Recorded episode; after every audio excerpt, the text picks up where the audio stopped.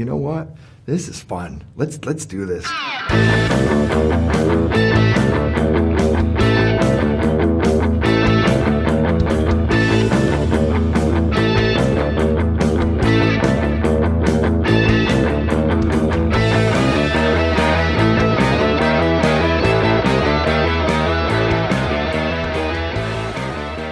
It's so awesome. I love it. Welcome to The Fan and the Furious presents The Butler Did It. We're a podcast that tackles the filmographies of actors that haven't gotten the deep dive we think they deserve. And this season, we're talking about Gerard Butler. I'm Steve, and this is my co-host Emily. Hello. What up? Not much. How you doing? I'm good. I'm in the timeline of this podcast. We're still in the beginning of the timeline. I'm doing a timeline dance. It's a nice little timeline dance. Is that how you time travel? I like that. That's that's my time travel movie. It's you can time travel, but only if you do a really stupid dance. We're taking a walk. We're walking the line, the timeline that is. Not enough time travel. That's my complaint about this movie. There's not enough. I thought, okay, if you're calling a movie timeline, I expected more like different time travel.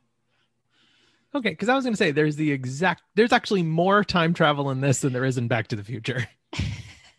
No, but I just wanted them. No, I wanted it to be like like they can go to different places, but they can only go to the one place in the one time, and they only do it once. Do they do that in that book? I've never read the book. I haven't read the book. I was reading that in the um, book. They can choose where they go. I believe it's still all set like in France, but that's because that's where they're like that's where they've chosen to do that thing. People will tell you that's a great book.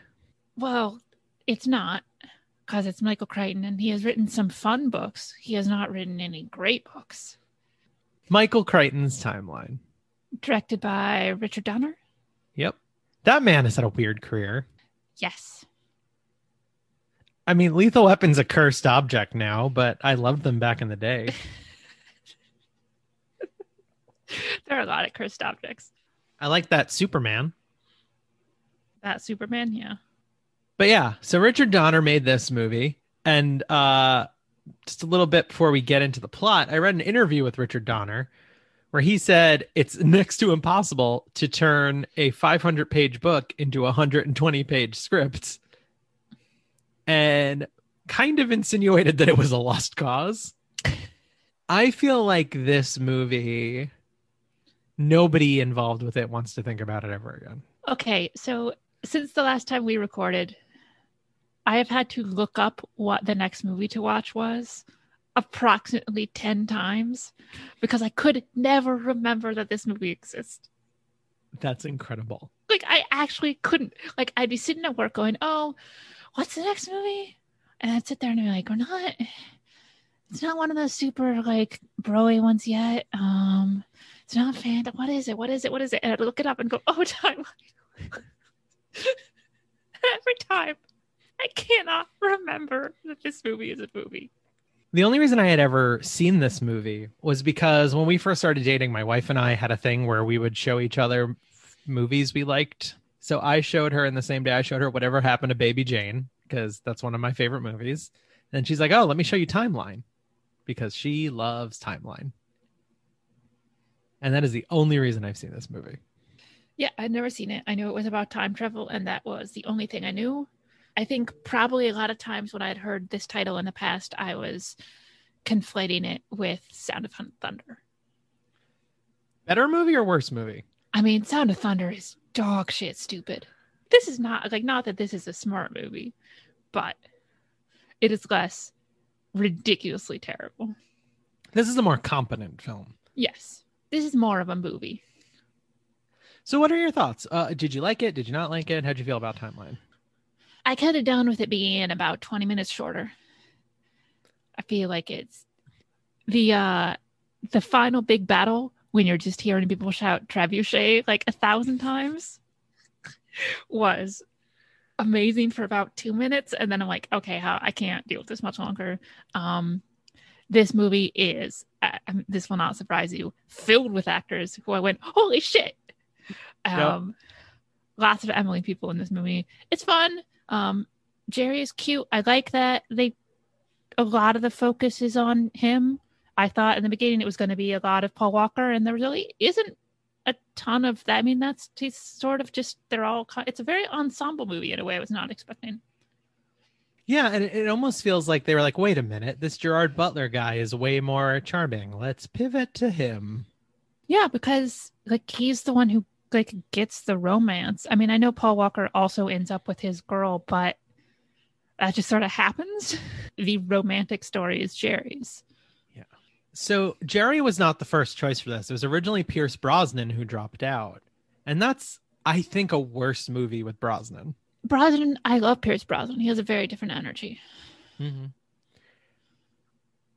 Again, we are at another movie where Gerry was not listed as the star and is the best part of the movie. Yes.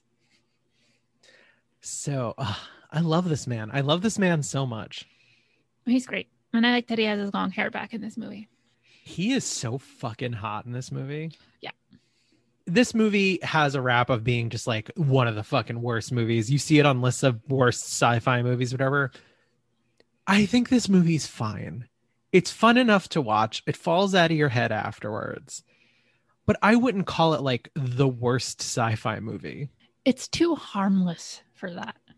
Yeah. And I think you like you were saying you cut 20 minutes out. I actually think it's a pretty fun flick.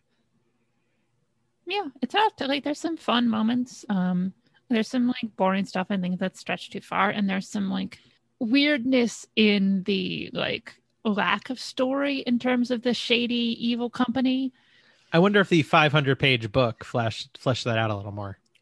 From what I've read, it does. Like, there's this whole thing about how they, when they have employees who they like are suspicious of or think might cause problems, they like send them to like back in time to like right before when Pompeii erupts or shit like that. So that's how they like murder the employees they want to get rid of. Because I mean, obviously, in this one, they're like, we found this one particular wormhole that is stuck on this one particular time in this one particular place that can't happen here. But the the base plot of this is there's a team of archaeologists uh, led by Billy Connolly, and his cool surfer dude son, played by Paul Walker, is there, and Billy Connolly disappears. They find some clues that he was back in the old days in medieval times, medieval France and we find out that there's a shady corporation that in trying to fax matter through a fax finds out that you can fax people back in time. They go to save his dad. We'll discuss from there. That's your base plot. So now when we pick it apart. We can talk from there. Yeah. I i kind of love the opening of this movie. Yeah we see like a guy running through the woods in um, medieval France, so being chased by a knight, and it's like flicking back and forth. This is desert, and there's just some dude like driving his SUV, and there's just a man filled with arrows. yeah. And they take him to the hospital, and then unfortunately, my movie opens with Cas Anvar. And then everyone's favorite scumbag, Neal McDonough, shows up to collect the corpse. I love him so much. He's the f- single funniest part of this movie.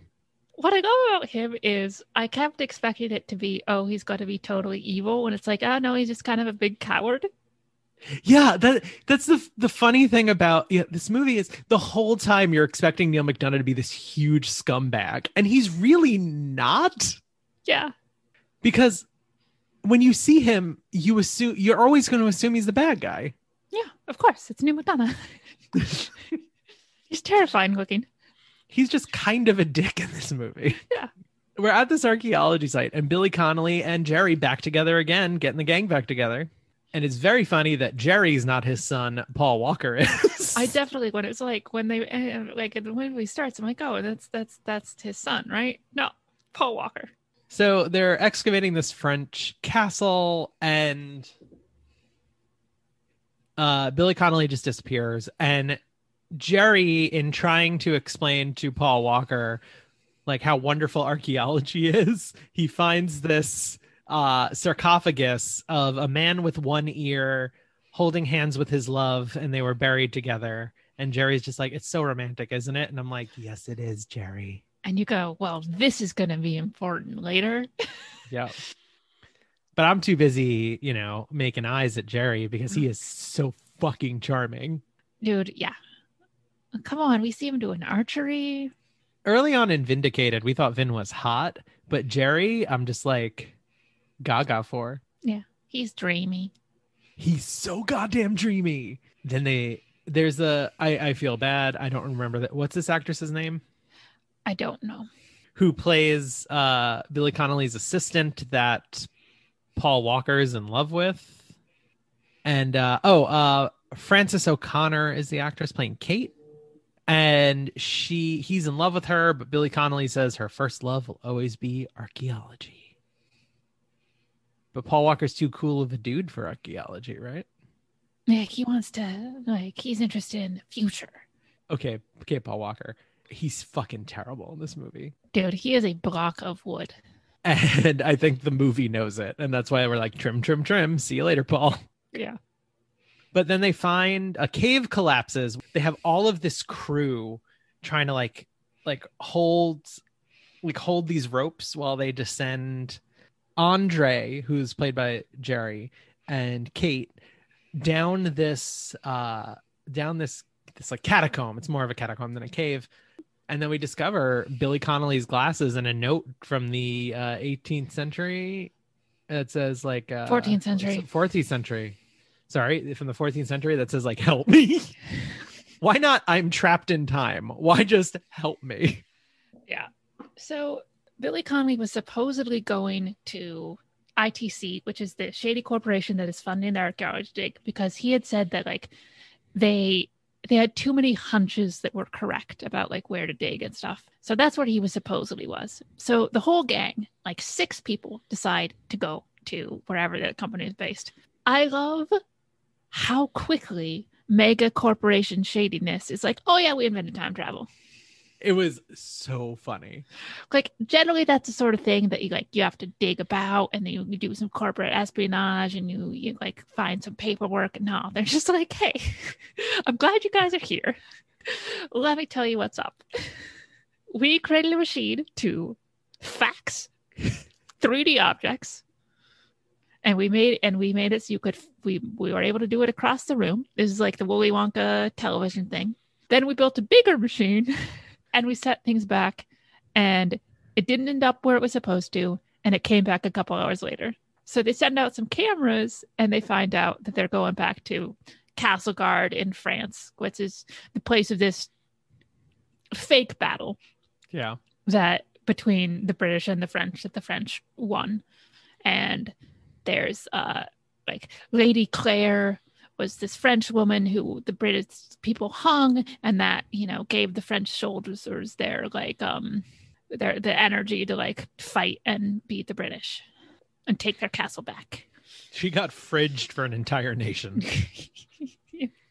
so we have David Thewlis as Shady Shady Boss.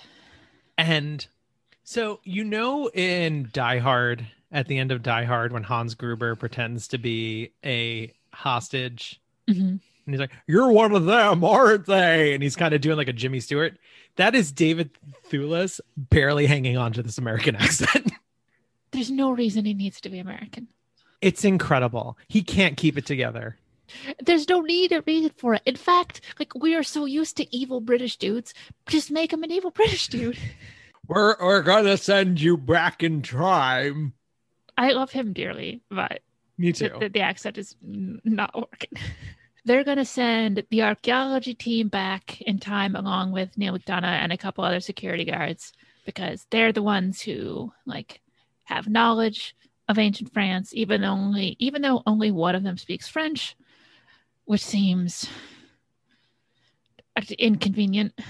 hmm And we find out that the guy from the beginning uh, was one of their compatriots who got left behind and murdered.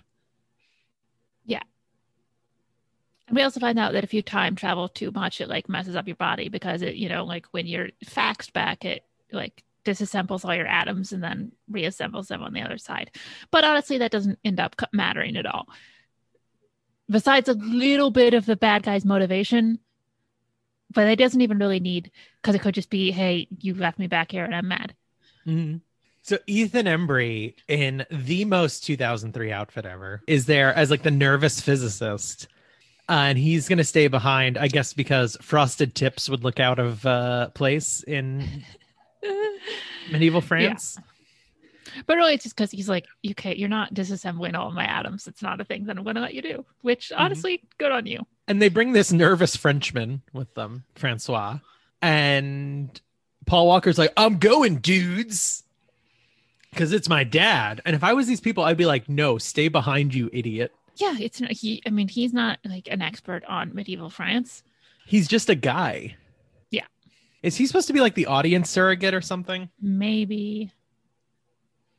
But you don't need an audience surrogate because it's not like everybody else is an expert on time travel. That's true. I know it, it's weird. The Paul Walker character is deeply strange. Yes.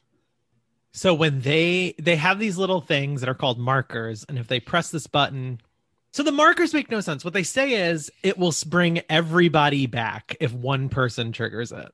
Yeah. But that never happens. I think like is it like everybody everybody but or is it only like everybody in a certain I think it's like everybody in a certain radius. Okay, it may be that. It's very unclear. Most of the things in this movie are very unclear. Yeah, it's got to just be a certain radius because otherwise they couldn't have accidentally left that other dude behind. True. They get there and immediately they start getting massacred by the English. This one dude is has all of these English dudes shooting arrows into him, and he pulls out an honest to goodness grenade. And then still holding on to the grenade activates his marker. and just as he activates the marker, he gets an arrow right through the heart. So he comes back and he's in the little like teleportation chamber and drops the grenade and everybody looks on in horror as their I'm assuming very expensive and delicate time travel machine explodes. I had to pause it. I was laughing so hard because what everything about it was funny. A man pulling out a grenade to throw at medieval knights, a man getting an arrow through the heart, and then traveling through time. It was incredible. Yeah. So they have six hours to try and reassemble a time machine while everyone else is going on a fun adventure. And by fun, I mean trying not to get massacred. They kill all of the security guys except for Neal McDonough right out of the gate. Yeah, they're very bad at their jobs. And uh, there's a pretty French lady, and Gerry sees her, and he ends up hiding with her. Yeah, and he saves the pretty French lady. by hilariously stabbing a man through the bottom of his guts. The one thing I like about this, and uh, this becomes like goes away like in the final battle scene, but in the beginning, like he's super freaked out and upset that he killed somebody, which is not something you honestly see in these movies a lot. Like somebody having an honest reaction to killing a person. He's really, really upset. And so uh, later on, there's a scene where Kate has to kill a man. And I also laughed incredibly hard because there's she's sneaking up on this guy and she grabs there's swords, but she grabs an arrow and slowly pushes it through a man's heart while watching him die. And then two minutes later, she's acting shocked. And my wife and I are sitting on the couch going, You don't feel bad. You had bloodlust. You don't kill somebody with an arrow with your bare hands without wanting to take a life. Yeah, because you could have stopped stabbing him at some point. He was he was, you know, he was stabbed. He wasn't going anywhere. It is brutal. And I could not stop giggling at her impaling this man through the heart. It's pretty great. So, like, Michael Sheen shows up as a charming, sexy, evil, mustache twirling lord, British lord, and he's great. Yeah. And we also meet his like second command, who becomes important later because spoiler alert, he is the other dude who was trapped back in time with that like from the company. there's some great moments. The Francois, the nervous Frenchman, he they try to claim that Billy Connolly was their lord and they were his servants, and that's why they were looking for him. And Francois was their translator. And then Michael Sheen goes, Well, if your translator translate this and gets him to translate, I'm a spy. So then a man guts him. My favorite part of this is Paul Walker's "Oh my God," which is the inflection that he puts when his friend gets killed. They're like worried at first that like Gerry's going to have a Scottish accent and they might think something, and Francois' French accent, they're going to think he's a bad guy because Francois tries to cover it up at one point. And no one has a problem with this fucking California surfer dude voice. I guess they're probably just confused by it. Like, it's like, okay, Scotsman, cool. They could be here. But like, a fucking human ninja turtle comes walking in. no one's to have questions. And also, I kind of love that this movie does not give half of a shit about the butterfly effect, except for like later on. Look, it does when it's convenient, and then other times it does not care. There, Billy Connolly's alive. He is promised, in order to not get murdered, he's promised to show the English how to make Greek fire. Which mm-hmm. I mean, talk about upsetting the goddamn timeline. Exactly. Like, like, holy Christ! There's a lot of escaping and then getting captured again. Yeah. A whole, there's a shocking amount. Uh, Gerry escapes with the pretty lady, who apparently is David Thewlis's partner in real life, and they met on the set of this movie. Yeah, I read that. That was nice. While all of these zany adventures are going on, Neal McDonough is running around with a sword, and it is so goddamn funny because he is running around like he's at a fucking laser tag place. And I could not stop giggling. He's having fun. God bless him. He knows what almost everybody but Paul Walker knows what movie they're in. I don't think Paul Walker ever knows what movie he's in. He know listen, that man is good as Brian O'Conner, and that is it because Brian O'Conner is just Paul Walker. Yeah. He is good when he's playing himself. yeah, Neal McDonough's having a blast. Billy Connolly's having fun. You would think I say this because this is who this podcast about, but I think Gerry's the, the best part of this movie. Well, he's the most like he's the most interesting character, and he actually has like a story. So him and this uh no, I keep saying French lady, but I mean like she's a lady, like, you know, Capital L lady. capital L lady, yeah. And they're like going on this ven- adventure and they're starting to fall in love together. It's very Yeah. cute. They're like flirting in the river. It's weird because normally I would be like, ugh, they've known each other four hours. How are they in love? But you kind of buy it here. Yeah. I mean, how could she not? Yeah. And yeah, they he later learns that it's like she is Lady Claire and they have messed up the timeline. Yep. Even though they would have messed up the timeline just by being there. all of them get captured and we find out like emily was saying that the sec- michael sheen's second in command is was worked for the shady corporation and he's there and he just fucking stabs neal mcdonough through the heart and just lets his corpse drag for a little while before he lets it get trampled by horses and it was incredible It was great. Yeah. Um because he's already got this dude tied to the back of the wagon and he just stabs him. And yeah. And then like right next and Billy Connolly's just standing there being like, well, fuck. and yeah you never get like the heel turn from neal mcdonough he's just like trying to help save them all and then gets stabbed in the heart and Yeah, trampled just- by a horse It's just basically that he was kind of a coward and when because Decker gotten like shot or something and he just sort of like leaves him and runs away. But he's like, I thought you were dead, dude, and I'm, you know, gonna not die. So And the way that he tries to save himself from getting murdered is he goes, I have a family. You've been over my house for dinner. pretty good. Did you notice what happened in this scene? Because I didn't until it was pointed out to me. What? So Donner is like having the camera go up to see that this is like a battalion walking down a path. hmm And as it zooms past a horse from behind, the horse takes a shit. I did not see that. No. So this camera like is zoomed in on this horse's literal horse's ass, and it it, it zooms in on a horse taking a shit right on camera. God bless you, Richard Donner.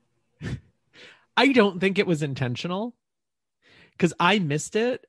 And my wife turns to me, she goes, Hey, did you see that horse poop? And I'm like, what are you talking about? She's like, go back. And she, and it was like the fucking Zapruder film. She was like, she's like, and here, that's where the horse takes a shit. And I was like, it's very funny. And I feel like that explains the amount of effort that went into timeline. Basically, the rest of this movie is just a big battle scene Mm-hmm. because Billy Connolly teaches the British how to make Greek fire. The French are firing trebuchets Mm-hmm. at the castle. Lady Claire is not there like she is supposed to be to die.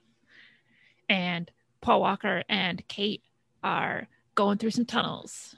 That they found in a monastery, and the French are sneaking in with them. Yeah. So Lady Claire shows up, and Gerry's like, "No, how did she get here?" And then Billy Connolly just goes like, "It's history." That no, no. This isn't Doctor Who where the timeline corrects itself, or Final mean- Destination. I mean, it sort of is though, because like they found the sarcophagus in the beginning that ends up being him. So they try to have it, this is the way things have always been, while also being like, no, we have to fix the timeline, which is not like pick one or the other. Well, it's very poorly thought out. For these battle sequences, they hired LARPers. And it looks like it.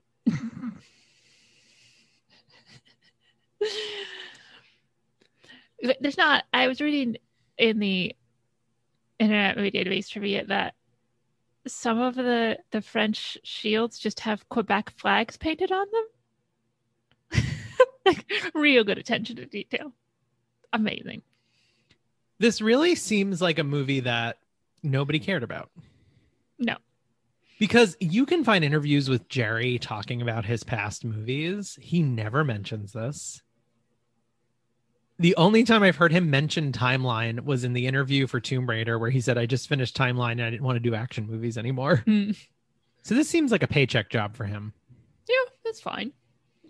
But he's not giving a paycheck performance, which I, I actually really respect. So uh it's uh Army of Darkness style battle between the French and the British. And whatever, it's just fight, fight, fight. Trebuchet. Paul Walker does a cool slide kick to take down Michael Sheen. but the best part of this is Gerry is fighting the the guy from you know who was trapped in the past Decker. and the guy Decker. Uh, so Decker chops Gerry's ear off, and his response is the fucking best because he goes, "Oh, my ear." And then he goes, oh, "It's me!" And he's so excited that he's the guy that gets to have the romantic burial with the love of his life. He's so fucking hyped to lose an ear. It's adorable. I would have loved if like if it, this movie goes on, like we follow him, and then like after he's like agreed to stay in the past, and like two days later he meets some dude, like some knight who has one ear, and just goes, "Oh fuck." I thought it was super sweet how excited he was to like realize that he's gonna fall in love with this pretty lady. It's cute. I feel like with a worse actor, this is grown worthy, but I feel like Gerry has just that perfect charisma that it works. Yeah. So at that point, everybody has take has their has had their markers taken away from them. So he gets the marker that Decker took and he throws it to Paul Walker and he's like, You go, you guys all go home. I'm gonna stay here with my pretty lady. And they make it home just uh as uh David Thewlis after I think breaking a guy's neck. It's very unsure. He hilariously pushes his second in command through a pile of coats and, and he slams his neck and he's like "Urgh." and Ethan Embry traps David Thewlis in the time machine and just as Paul Walker and co come back as this knight's about to kill them, David Thewlis appears and gets his head chopped off. Yeah. It's hilarious. And the day's saved. Our friends make it back and they go to look at the sarcophagus. And I'm going to admit, I got a little emotional. It's very sweet, very wordy for a tomb. But they like have they've further excavated the sarcophagus and they find this engraving on it. just saying basically like how happy he was with the love of his life and, you know, thank you to his friends who survived him. Yeah. And they named one of their kids Francois. It's very cute. Look, Gerry's great. Gerry's great. The movie could use more Gerry. Paul Walker, largely that character seems superfluous to this movie. I think it was. I mean, we haven't read the book, so we don't know. Maybe the character's fleshed out more. But I feel like they cast Paul Walker because Paul Walker was kind of hot at the time. Mm-hmm. Yeah, that makes sense. Because I think all the other casting is great. Billy Connolly knows what he's in. Michael Sheen knows what he's in. Gerry knows what he's in, and they're all they're all giving everybody in this movie except for Paul Walker, like I said before, gives the performance that this movie should have. Yeah. Gerry understands that he should be super overly sincere. Billy Connolly's being goofy. Neal McDonough's being goofy. It's great. We talked before. We like sincere Gerry. Uh, I, that was going to be my next thing. I was like, you know, when we're trying to figure out what makes a good Gerard Butler movie, I think this part, if fleshed out more, is kind of a perfect part for him. Yeah. He's charming. He also gets to use a like he gets to fire some arrows. He's shirtless in one scene. He's got the long hair. I cannot express how hot he is in this movie. He's really fucking hot in this movie. I don't. I tweeted this last night. I do not understand how people saw this and talked about Paul Walker being the hot one. Mm, I don't know. Paul Walker's generic cute guy. Gerry is a fucking smoke show. And any movie where he gets to use his real accent ups that hotness factor quite a bit. That's the weird thing about them hiding it. It's a sexy accent. Yeah, it is. Michael Sheen's pretty hot in this too. Michael Sheen is pretty hot in this. Like, and honestly, like it was one of those things when I first saw him. I'm like, is that Michael Sheen? Like, I like it took a second because like that dude looks a lot like Michael Sheen, but like he's he's really baby faced in this movie. Well, him and Gerry, I always thought Michael Sheen was older. Him and Gerry are only a year apart in age. Oh wow. Sheen's 52, Gerry's 51. Okay, I just think Sheen looks more 52 than Gerry does. Yeah. I mean, go, dude, Michael Sheen's still a good looking dude, but he looks like a guy in his 50s, and Gerry Yeah. doesn't look like a guy in his 50s. No. And it's it's very interesting to see. And look, this is a hunk filled movie. I think even Neal McDonough's kind of sexy in this. He kind of he does it for me in a weird way. Like he's there's something very like off about his looks that I still I don't know it works. And also he's often scary, so we know, we know that's an added bonus for me. Yeah, I like cutie pies. That's why I'm more in for Gerry. but in Hunk Factor, this is a pretty hunky film. So, and I'm fairly certain that's the reason my wife liked this movie so much in 2003. Uh, yeah, yeah, that's allowed. I can't blame her. So Crichton hated this movie. It was a total bomb. And yeah, it just seems like everybody wanted to get away from it. It's just like an abandoned movie. Timeline. Look, if you have nothing to do, there's worse things to do at your time. Certainly, it's on HBO Max. Look, you want to watch Gerry be charming and cute? That's the movie for you. But, Emily, any other thoughts on Timeline? I think that is all of my timeline thoughts. It's fine. This is going to be a short episode. We're so close to Phantom. I can taste it. I'm so excited. We are so close to Phantom. Oh, also, this was shot before Tomb Raider. Oh, okay. So I want, yeah, I really do think this was a movie that just was kind of like, and they released it afterwards. And part of me wonders if the rising star of Gerry was why they held it. Maybe. because he was like the second lead, you know, in Tomb Raider, which was a big, you know, we they thought popular movie. So I wonder, yeah, this is one of those things. Like, remember when uh Stealth waited till Jamie Foxx did the Oscar movie before coming out? Oh my god. I think it may have been that. So, next episode, we're writing a letter, and that letter is going to say, "Dear Frankie." A movie I know nothing about. Sincerely, Emily and Steve. Dear Frankie, what movie are you? Because you sound pretty shitty.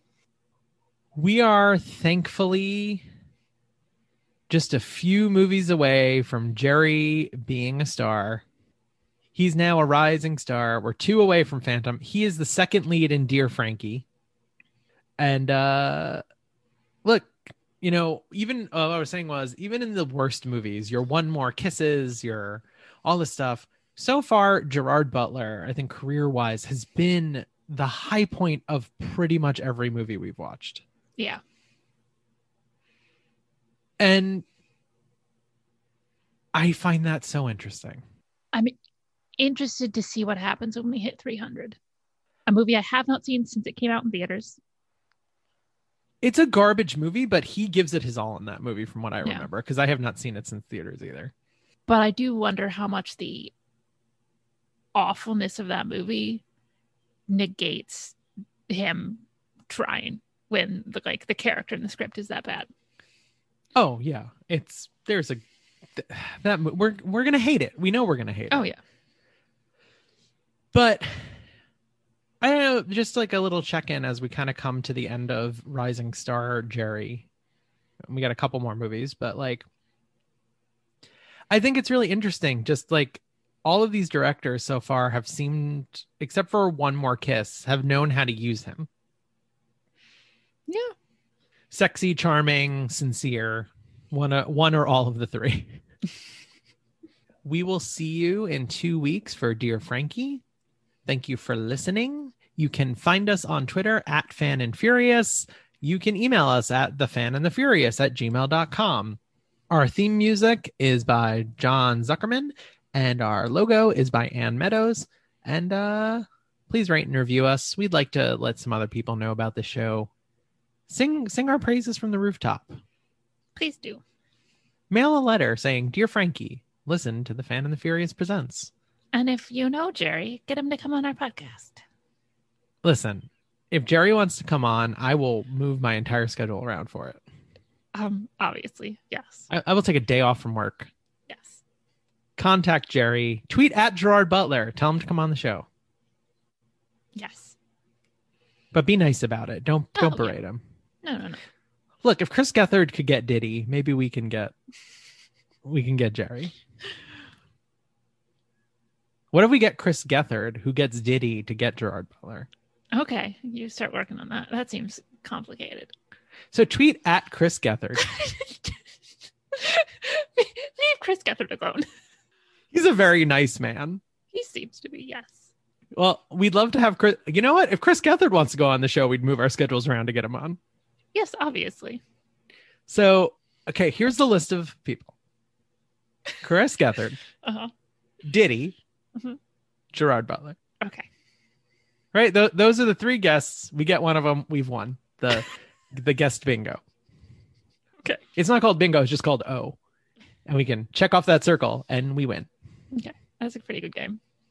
I mean, really, I would prefer Gethard or Butler, but I mean, like Diddy's third in line for sure. Yeah, mostly I just I, uh, I, I don't know what I would say to him.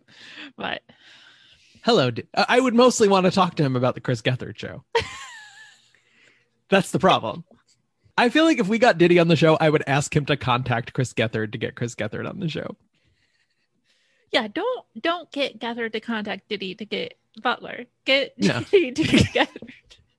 That is the priority of our podcast. So just so you know, everybody, Diddy would be fine. We wouldn't turn him down. We wouldn't say no to Diddy. Mostly just because I would love to hear what he has to say about a Gerry Phantom. Butler movie. I would actually 100% be fascinated to hear what he thought of Phantom of the Opera. All right. So just in closing, counting up in importance, Diddy, Chris Gethard, Yeah. Gerard Butler, Yes. and we will give you a finder's fee of twenty dollars. Yeah. And I'll make you cookies. Emily will make you cookies. Uh, I will mail you something stupid and give you twenty dollars if you get one of those three guesses. Yes. Do you think that like Chris Gethard would feel like uh, it was his comeuppance for having everybody tweet at Diddy to get Diddy on the show if everybody tweeted at Chris Gethard to get him on our podcast? Probably. I I think we could argue that sincerely. All right, everybody. So tweet at Chris Gethard. Get him on at Fan and Furious. Yeah. And, well, even uh, we'll fuck. We will do a movie we already did by the time this comes out. That's fine. Yeah. Yeah. If it, he, I will, I will fucking watch one more kiss again if Gavin wants to talk about it. I'll watch Venom again. That's not. Uh, Shh.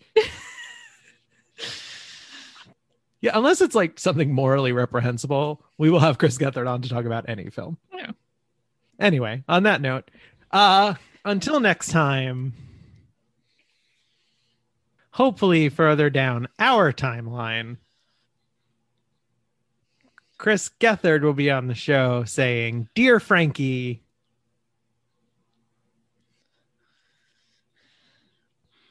what is 300 plus Dracula 2000? I'm just gonna let you hang yourself with this one, man. Like I don't know where you're going. equals. Hmm.